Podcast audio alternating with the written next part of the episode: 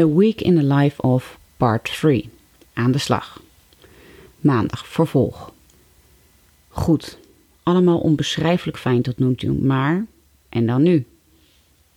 Door met het schema. Ik snap dat de vorige blog niet echt een luchtige jubelpost was en ook best technisch, maar ja, zo waren de eerste dagen ook. Wij hebben datzelfde gevoeld, dus het klopt wel met de werkelijkheid.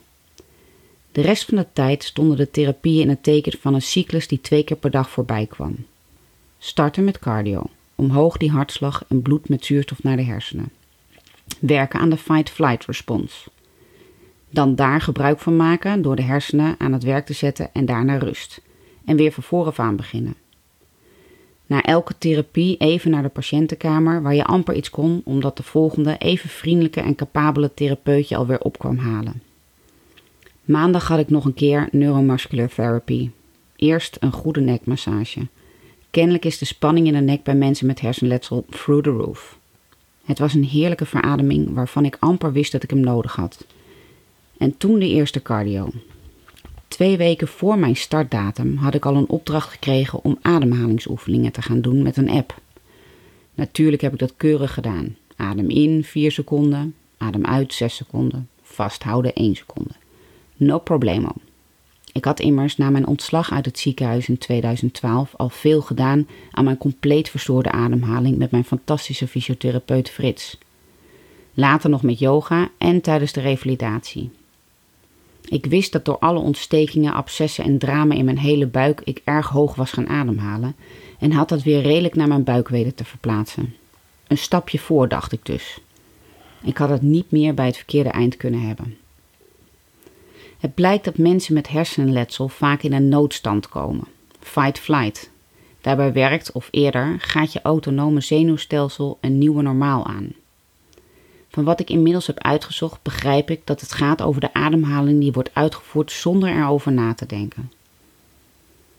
Als iemand die geen letsel heeft een verhoogde hartslag krijgt, bijvoorbeeld in een noodsituatie, dan gaat die ademhaling weer omlaag richting rustig zodra het gevaar is geweken.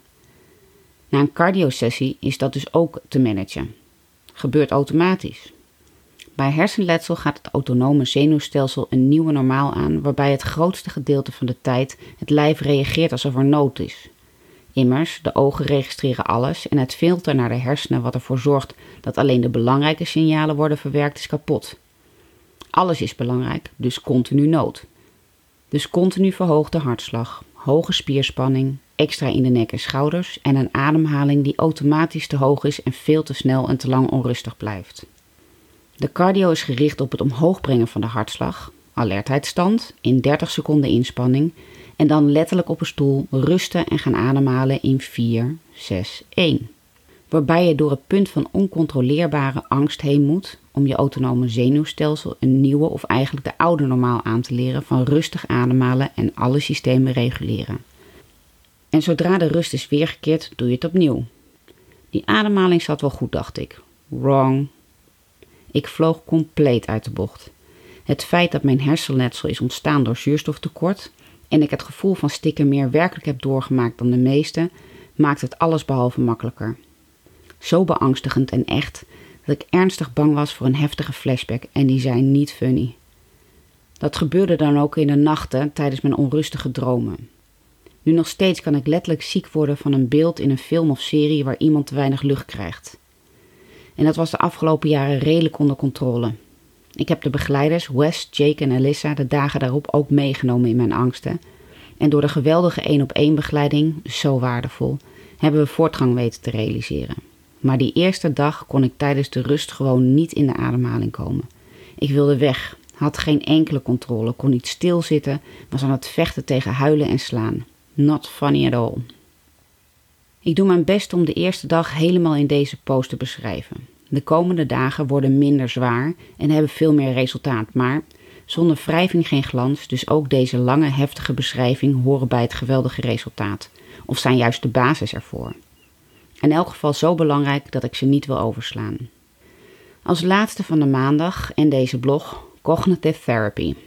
Ik geef even een korte opsomming van sommige van de oefeningen tijdens het eerste uurtje. Voor 15 foto's een verhaal en zo volgorde verzinnen die ik de volgende dag moest herhalen. Een dek kaarten sorteren. De azen legde ik in een zelfgekozen volgorde omgekeerd neer en de rest moest ik erop sorteren en omgekeerd wegleggen, zo snel mogelijk en de tijd werd gemeten. Met een fijn druk geluid van een restaurant op de achtergrond luisteren naar een reeks woorden die worden opgelezen en op de tafel tikken als twee opeenvolgende woorden elkaars tegenstelling zijn. Hetzelfde, maar dan moet ik de woorden zeggen die het tegenovergestelde betekenen van het woord dat wordt opgelezen. Vier getallen onder de 30 opgelezen krijgen en deze terug moeten zeggen op volgorde van klein naar groot. Zinnen van vier woorden voorgelezen krijgen en deze terug moeten zeggen op alfabetische volgorde. Vier losse onsamenhangende woorden krijgen en die op alfabetische volgorde terug moeten zeggen. En de komende dagen werd het alleen maar enorm snel heel veel ingewikkelder. Echt heel confronterend, maar ook lekker. De therapeute Michelle snapte precies waar het om ging. Ze zocht gewiekst naar de grenzen die we moesten aanpakken. Ook al zei ze dat ze onder de indruk was van hoe mijn brein met de opdrachten omging, ze snapte meer dan wie dan ook dat gezien de uitslag en zichtbare problemen op de scan het voor mij heel beroerd was. Simpelweg omdat ik anders gewend was voor 2012 en het anders kon. En de klachten werden dus ook niet gebagatelliseerd, maar begrepen en verklaard. Ik voelde dat bij elke herhaling van een opdracht mijn brein voller was en dat ik het veel moeilijker kreeg, maar werd gerustgesteld in dat dit de bedoeling was. Dat ze die grenzen juist aan het zoeken was. Dit was precies raak op wat ik het meest mis aan mijn oude brein. Genest kunnen denken, gedachten kunnen opslaan om er later op door te gaan.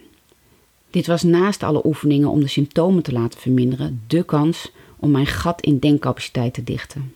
Ik heb zo genoten van deze samenwerking en ondanks de hoofdpijn, duizeligheid, misselijkheid en vermoeidheid was dit me zoveel waard.